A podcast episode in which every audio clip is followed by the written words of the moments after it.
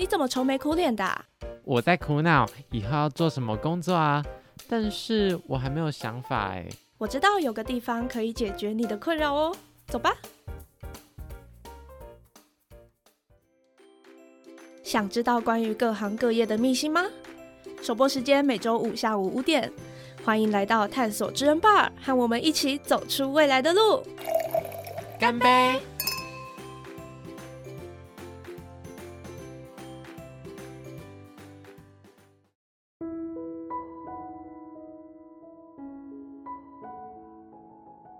各位听众朋友们，大家好，欢迎收听《探索职人吧》，我是主持人巧克比。那在第一集的节目开始之前呢，先来跟大家说明一下这个节目主要会呈现的内容好了。因为我本身就是对于职业的探访非常有兴趣，所以呢就想要介绍以各式各样的职业类别为主轴，深度的专访在这个职业中非常出色的职人，邀请他们和听众朋友们分享自己的经历。那我希望可以透过这些。职人的分享，让怀抱梦想的学生啊，或者是对未来有目标的社会新鲜人，都可以在这个节目当中得到更专业的知识，并且找到自己未来的出路。那这个就是我做这个节目的初衷，所以希望收听这个节目的大家都可以得到帮助。那首先，今天第一集呢，非常开心可以邀请到巧克力我本人非常向往的一个职业，就是资商心理师。那我们今天呢，就是先请马萨 k 老师来和大家打声招呼。Hello，大家好，我是马萨 k 很高兴可以在广播节目里面跟大家分享关于我的职涯生活。没错，那为什么会想要邀请马萨 k 老师呢？是因为我在就是做功课的时候发现，哎，原来老师之前也是当 DJ 的。对对对对，而且我你知道我在十年前，其实你们学校有一个叫《明报》这个报社，是，对对对，也曾经访问过我，哎，哦，真的吗？学生的作业也曾经找我访谈过，十年前的时候。因为我现在其实也是明报的，真的。对，嗯嗯嗯嗯。那刚刚就是老师已经先跟大家打过招呼了嘛？那其实为什么会想要邀请心呃心理咨商师？是因为其实我高中那段时间在大学要选填志愿的时候，我曾经一度想要填就是心理系，哦，因为我对于就是跟人家聊天啊这种。还蛮向往的，可是我后来发现，其实很多人对这个工作有误解。像我一开始就是觉得，哎，好像就是跟别人聊聊天而已，没有什么，没有一些太大的用处吗？但是我想要就是今天邀请老师来为我们深度的聊一下这个工作主要到底是在做什么。嗯。因为可能很多人都想说，我们通常都是在咨商室里面聊天，那聊天通常都是一对一关起来，也没有人知道你在里面聊什么。那其实说真的，这个聊天，呃，它有时候是带着聊的成分没有错，但是我们聊都是有目的、有内容，还有背后的含义在的。例如说，像我们在呃跟呃来谈者谈话的过程当中，虽然我们会看似好像很轻松的在说一些自己的事情，或者是想要去了解对方发生的事情，可是对方所回答的每一句话，跟我接下来要问的每一个问题，其实都有我们背后一些心理学跟咨商理论的脉络组织而成。所以我在一边呃聊的过程当中，我就会一边去。了解这个人，呃，他在想什么？他为什么会这样想？然后他这样想。他可能呃，对于他目前所遇到的遭遇，可能为什么会出现这样的困扰，就是把很多的线索全部都拼凑在一起，为了更了解这个人。所以可能那个人会想说啊，我就只是跟你说我自己的事情而已，好像你也没有给我什么建议。那我到底来这里跟你聊天是聊什么？就是背后都有很深的含义在里面，需要可能在透过一些时间，然后当心理师可以更了解你的线索，更了解你的背后资讯的时候呢？你的聊天就会产生很重大的意义，所以其实成为就是心理智商师也不是一件非常简单的事情，对不对？我觉得非常难诶，非常非常难。是因为我之前有听过别人说，呃，虽然你可能很喜欢跟人家聊天，可是当那个人，比如说他可能经历一些很低潮，他正在经历低潮的时候，可是你给他的一些你自己的看法，说不定他会因为你的想法而做出一些改变，但是。呃，你身为一个给意见的人，你是不用负责任的。可是那个人会却会因为你的一句话而改变他的一生。其实我觉得当心理咨商师压力也是蛮大的。对我，我觉得确实有时候压力是蛮大的，因为呃，蛮多时候很多人都很希望来一次，然后就心理师可以解决我所有的问题。这个问题可能还是成年的问题，呃，成年指的是从小到大累积的很久，但其实累积了这么久的问题很难，有时候在一次就解答出来。可是你必须要沉得住气，就是不被那个呃焦虑的对方的焦虑影响。然后自己可以沉得住气，然后去回应对方。我觉得这些全部都是需要磨练的，因为像呃有时候可能我们在跟朋友聊天啊，你听到他可能有一些很困扰或很痛苦的事情，你就很想要赶快给他建议，但你最后会发现说，哎，他也不一定会想要听你的建议啊，你就会想，哎，那所以你到底问我这些是要做什么呢？有时候我们就会不小心被对方的心情影响到，希望他快点从那个痛苦当中。就是赶快把他拉出来，但其实，在呃心理咨商里面，我们常常做的不是赶快把对方拉出来，而是我们蹲下去，跟对方在同一个位置上去听听他的痛苦是什么。我觉得这个可能跟我们一般人所想的聊天给建议是不太一样的。那因为刚刚有提到您之前是电台的 DJ 嘛，对，其实电台 DJ 也有一点点相似，就是跟别人聊天的成分。那想要请问您，为什么后来想要转换跑道？这个原因是什么？电台 DJ 通常是自己拿着一支麦克风，自己跟自己聊天，所以所以对啊，我们就是很很会自问自答。那那时候会转换跑道，其实我觉得蛮大一个部分，呃。一刚开始还是跟现实比较有关啦，因为电台 DJ 其实它的发展并没有非常的多，然后它如果没有其他的收入来源，比如说我们去主持外场活动，或者是我们去发展其他的副业，其实电台 DJ 在这个社会的薪水生存上面来讲，我觉得是非常困难的，所以那时候还是会想说，是不是要去找其他的专长，然后再训练。让自己可以去兼顾 DJ 这份工作，所以一刚开始跟现实有关，那要转换跑道，一定就会想说，那我到底接下来要干嘛？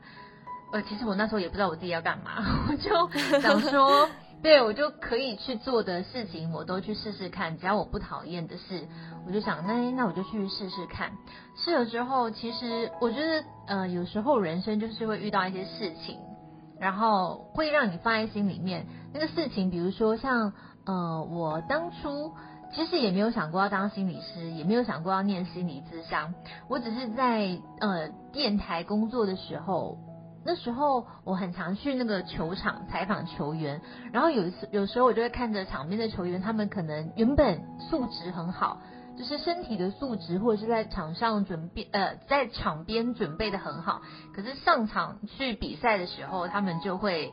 好像没有办法去控制自己的心理状态，然后就是那个表现，其实可能有没有如预期这样子。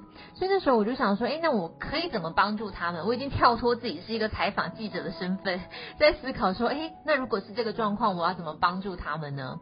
我那是呃一刚开始有突然开始想要帮助人的第一个心情出来了。然后接下来呃第二个会想要转换跑道到心理咨商。是因为我后来到学校工作，就是一边工作，然后一边兼职电台 DJ。那那时候在学校工作也是会遇到一些学生，会很想要帮助他们。我觉得那时候其实也是抱着一个想要帮助别人的心情。最后我遇到了一个心理师，嗯，那是在我一个人生很低潮、经历那个恋情低潮的时候，我遇到这个心理师。那个心理师是我一个朋友。那我那时候在那个低潮里面，我已经。呃，很多朋友跟我聊过天，但他们的回应就是，你知道，有时候聊天他们就，啊，你不要想太多，下一节会更好。有时候你就觉得，啊，你们都不要跟我讲话了，我听不下去这样子。所以我后来就觉得，那我去找这个心理师聊天，看看他会不会诶有什么不一样的话出来，可以安抚我这样。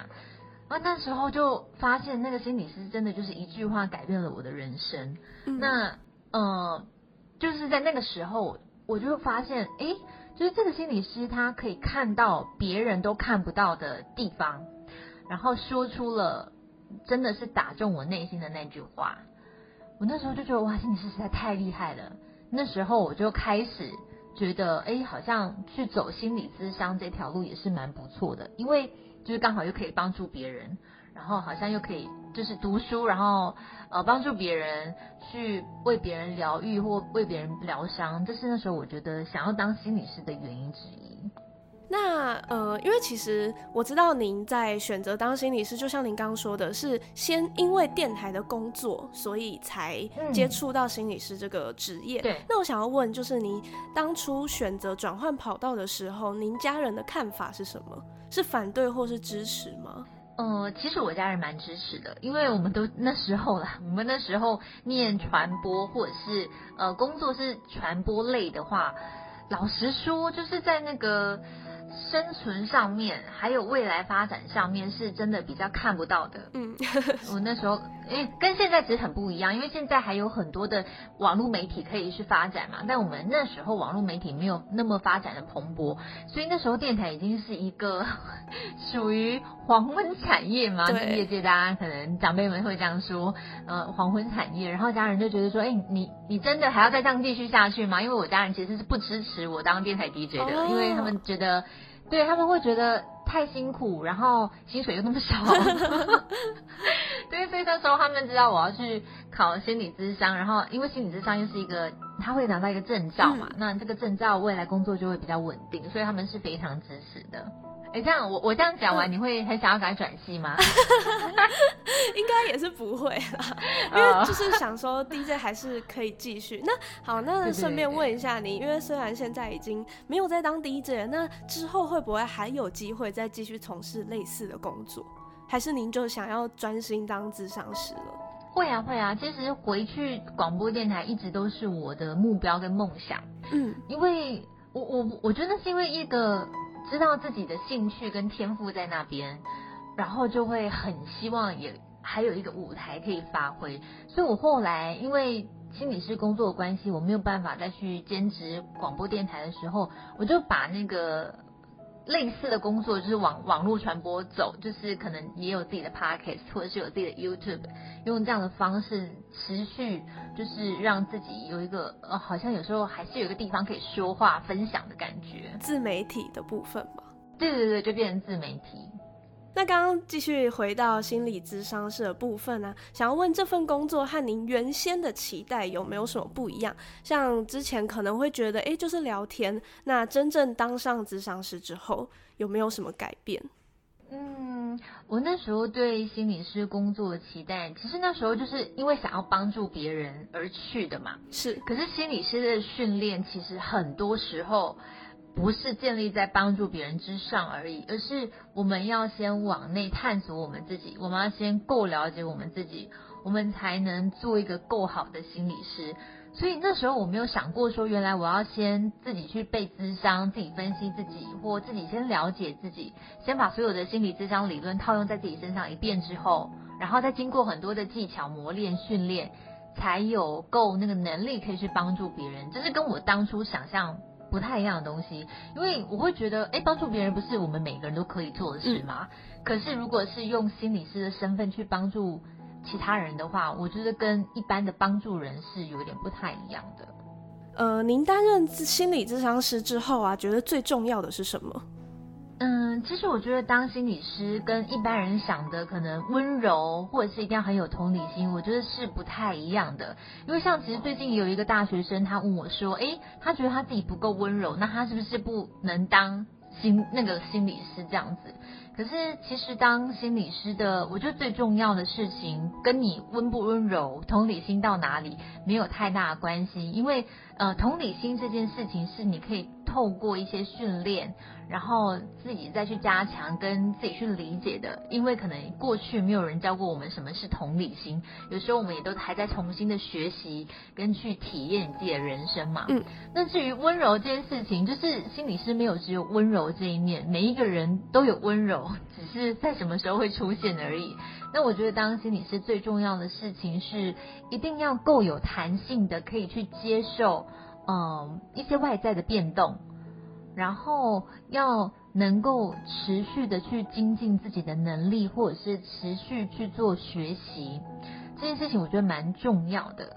然后另外一件事情就是，呃，其实我觉得当心理师这份工作，很多时候是我们所学的跟我们自己人生体验的结合，所以很多时候探索自己是非常重要的。如果说你也喜欢探索自己，然后你也愿意持续的，不管从呃，课本呐，或者是呃一一边书籍，然后学习，想要持续磨练自己，精进自己的能力，然后你有弹性去听取别人的建议，或者是当呃个案可能给你一些回馈，不管是好的或不好的时候，你都能够吸收消化，然后自己去呃筛选跟过滤自己想要的讯息。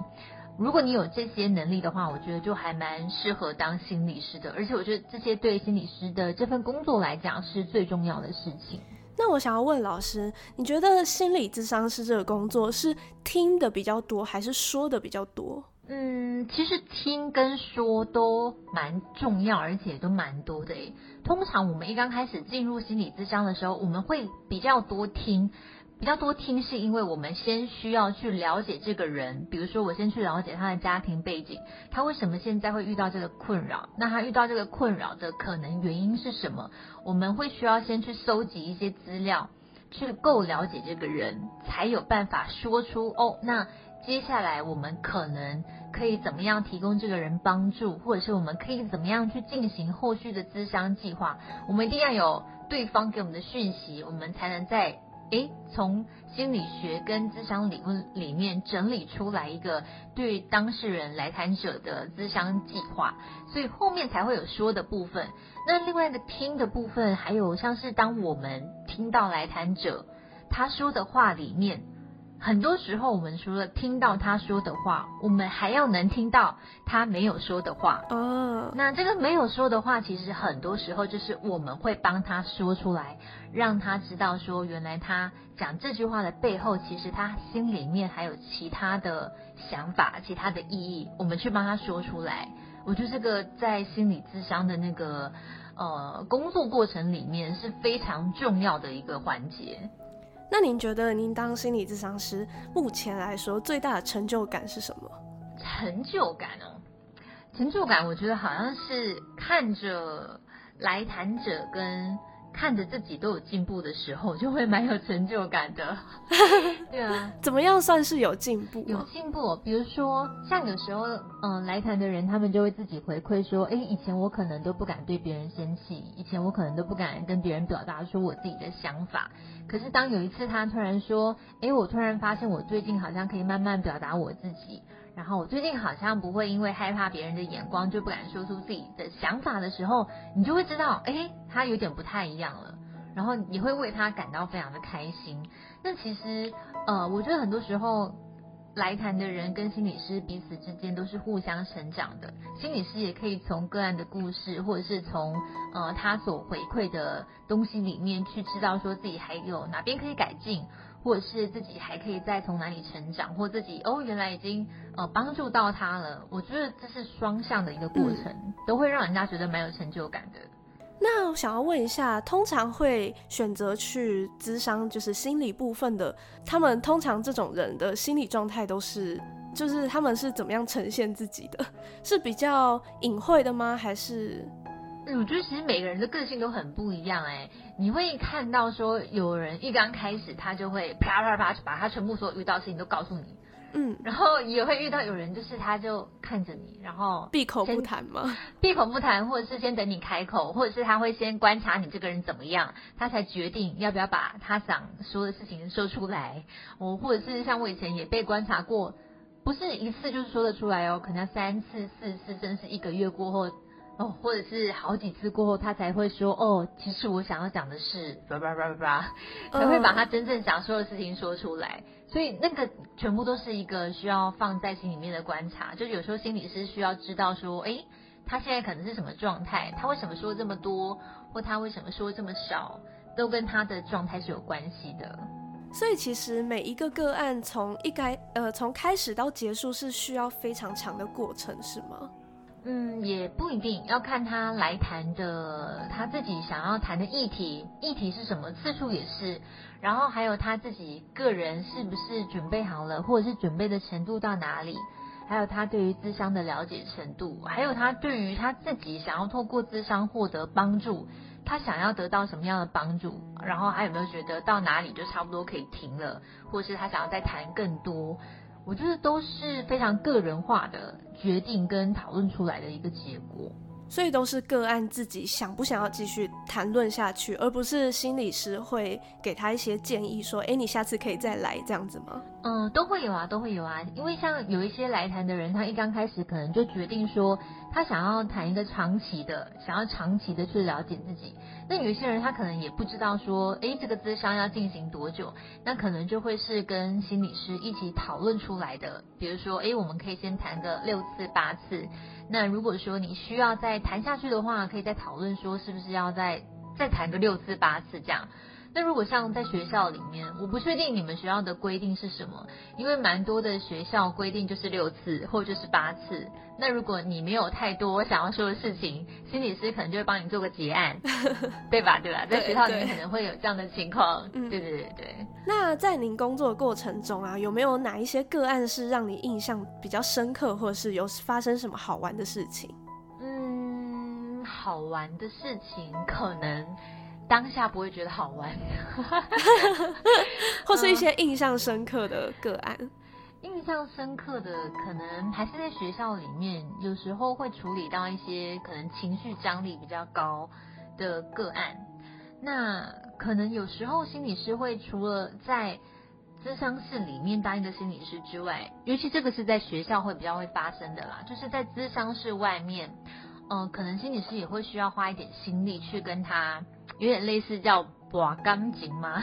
就是 有时候他会下课就来找你聊个天，然后你就会哦来啦，然后就跟他打个屁聊个天这样子，就是还是会跟他有一些互动，然后一边观察他，诶，就是今天有什么样的变化。就有一些学生吧，我觉得他们是把心理师当做好像很好聊的大姐姐，对对对对对，有点类似那种感觉。嗯，但对啊，但这时候就是会有那个咨商室内跟咨商室外。有点快要角色混淆的感觉啦，但是我觉得在学校心理师就会遇到这样的状况，这是让我觉得还蛮好玩。就事后想起来，觉得哎，其实学生有时候他就是想要跟你聊一些，呃，就是怎么说，可能跟他自己的困扰没有太大相关，但日常的聊天，对，他就想要跟你日常聊天，然后透过日常聊天，他会观察你是一个什么样的人。我觉得这个也是蛮深刻的。他透过日常聊天跟你谈完之，呃，不是智商室里面的聊天哦，是日常的生活在智商室外的聊天，他会去了解你这个人是什么样的人。那你有没有遇过什么比较大的困难？然后最后是怎么样解决的？在工作上遇到比较大的困难是，嗯，我觉得因为学习智商啊，就学了之后才知道说，这是一个要一辈子学了之后才会越学越深的。一个学问吧，就是我们读完研究所至少三年之后出来啊，其实都只是会个皮毛，很多时候都还要再自己去进修或自己去咨商被督导，透过很多的专业训练跟学习之后，才能陪个案走得更深跟更远。所以其实常常会可能工作到一一个段落之后，就会觉得开始遇到瓶颈，然后这个瓶颈比较是。不太知道说，诶，接下来要再怎么做会对个案有更多的帮助，或者是会觉得自己可能可以帮助到他的很少，或者是自己就是卡在那边了。那这个时候通常都会透过自己也去咨商，或自己去督导做解决。但我觉得好像也很难完全解决啊，就是一个段落就遇到一次，然后你处理完了之后，你就觉得诶，自己好像有进步了。好，要进步完之后，可能又过一段时间，又会遇到一个卡关的地方。瓶颈。对对对对对。那你有想过要放弃吗？遇到这么多瓶颈？有啊。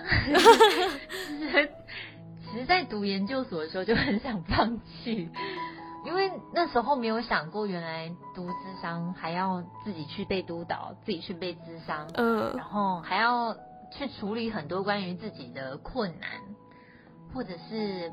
有很多是关于自己的议题，然后有时候会影响到工作。那这个时候，其实呃，就会觉得哈，那我是不是没有办法作为一个很好的心理师，或我是不是没有办法帮助到对方？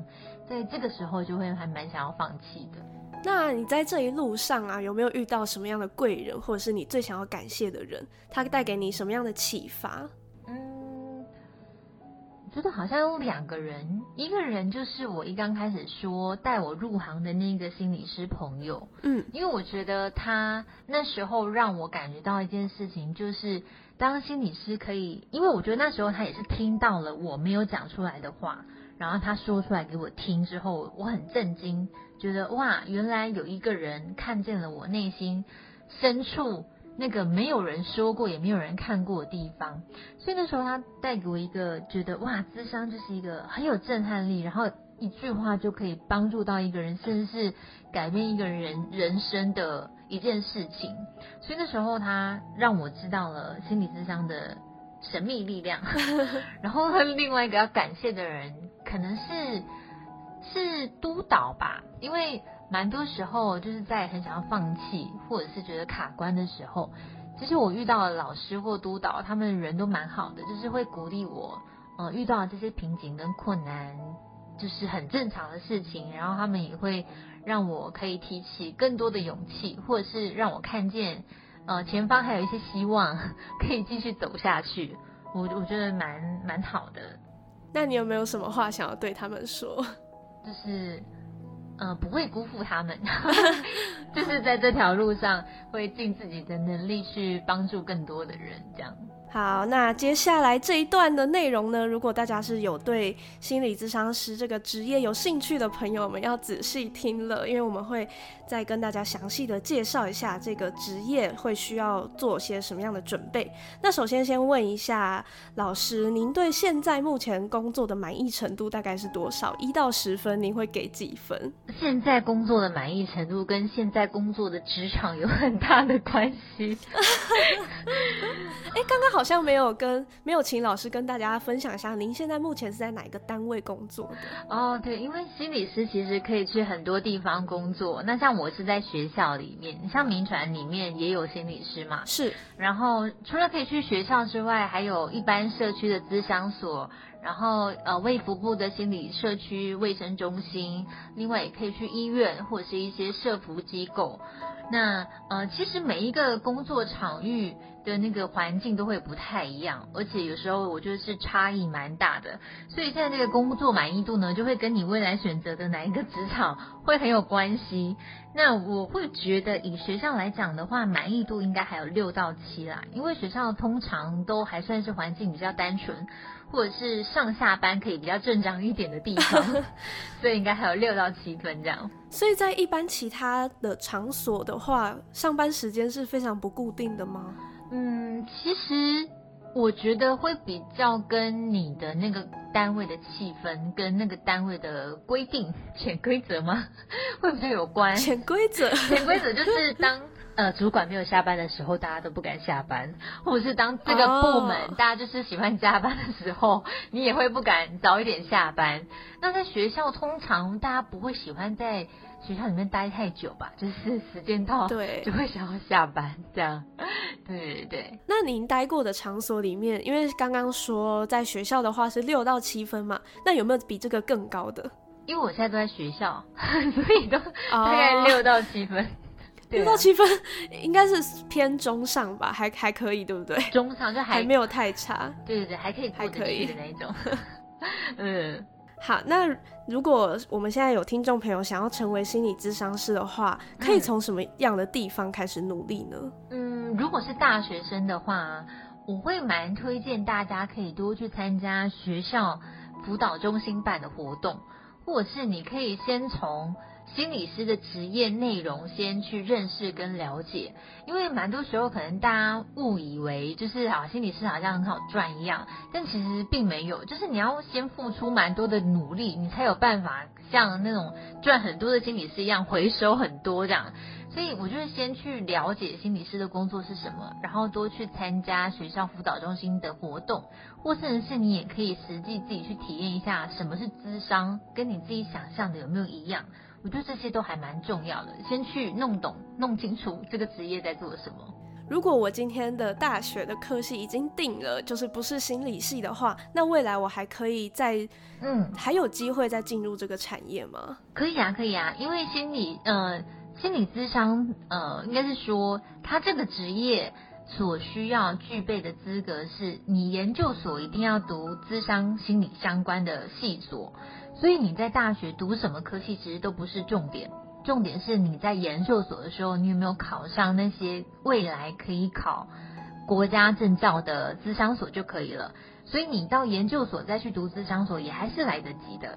那除了研究所之外啊，那当心理咨商师还需要哪些特殊的教育训练或者是经验吗？因为您刚刚有提到还要继续在进修自己吗？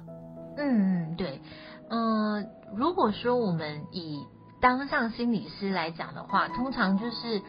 呃，在研究所读大概三年，然后我们会经过兼职实习跟一年的全职实习。那写完论文、考完国考之后，通过国考，你就是合格的咨商心理师。但是，嗯，你在职业的过程当中，其实如果你只有具备你研究所学的那些基础的东西跟学问，是我觉得不太够的啦。就是。很多时候，你知道人的问题是可以很简单，也可以很复杂的。嗯，你也会遇到一些非常棘手，就像社会新闻案件上那样，让你一听你就沉默个三到五秒，然后不知道怎么回答的故事也是有的。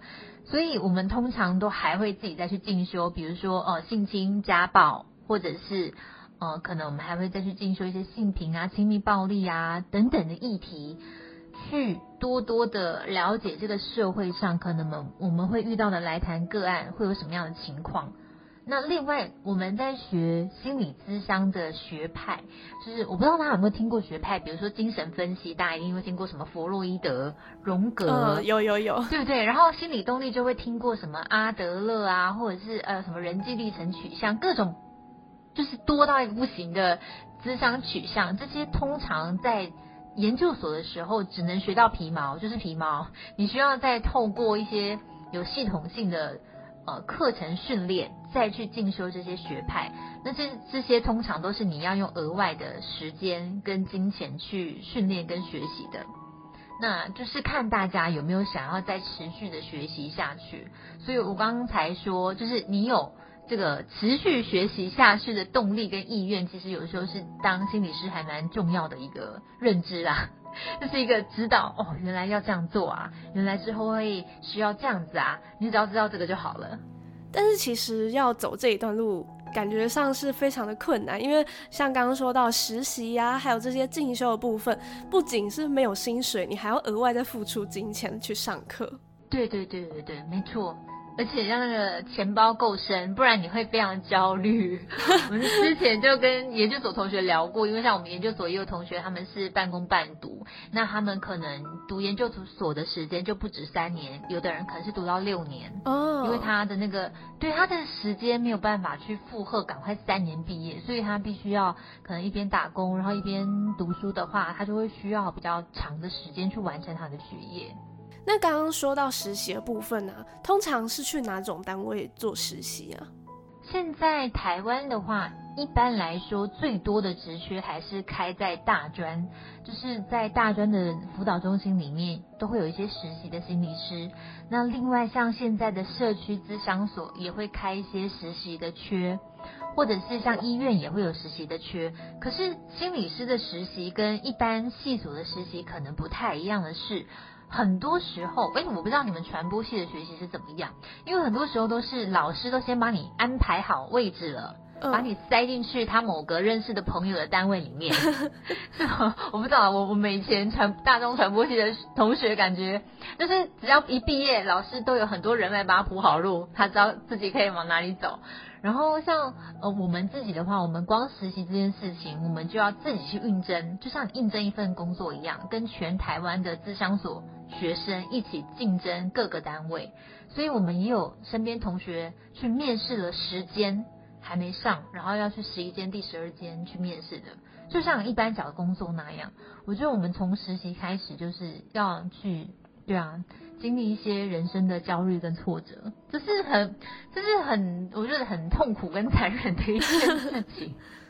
对啊，而且实习是没有薪水的，对不对？对啊，对啊，基本上实习是没有薪水，而且你还要付钱哦，因为有人要付钱给督导，或是付钱给那个实习单位。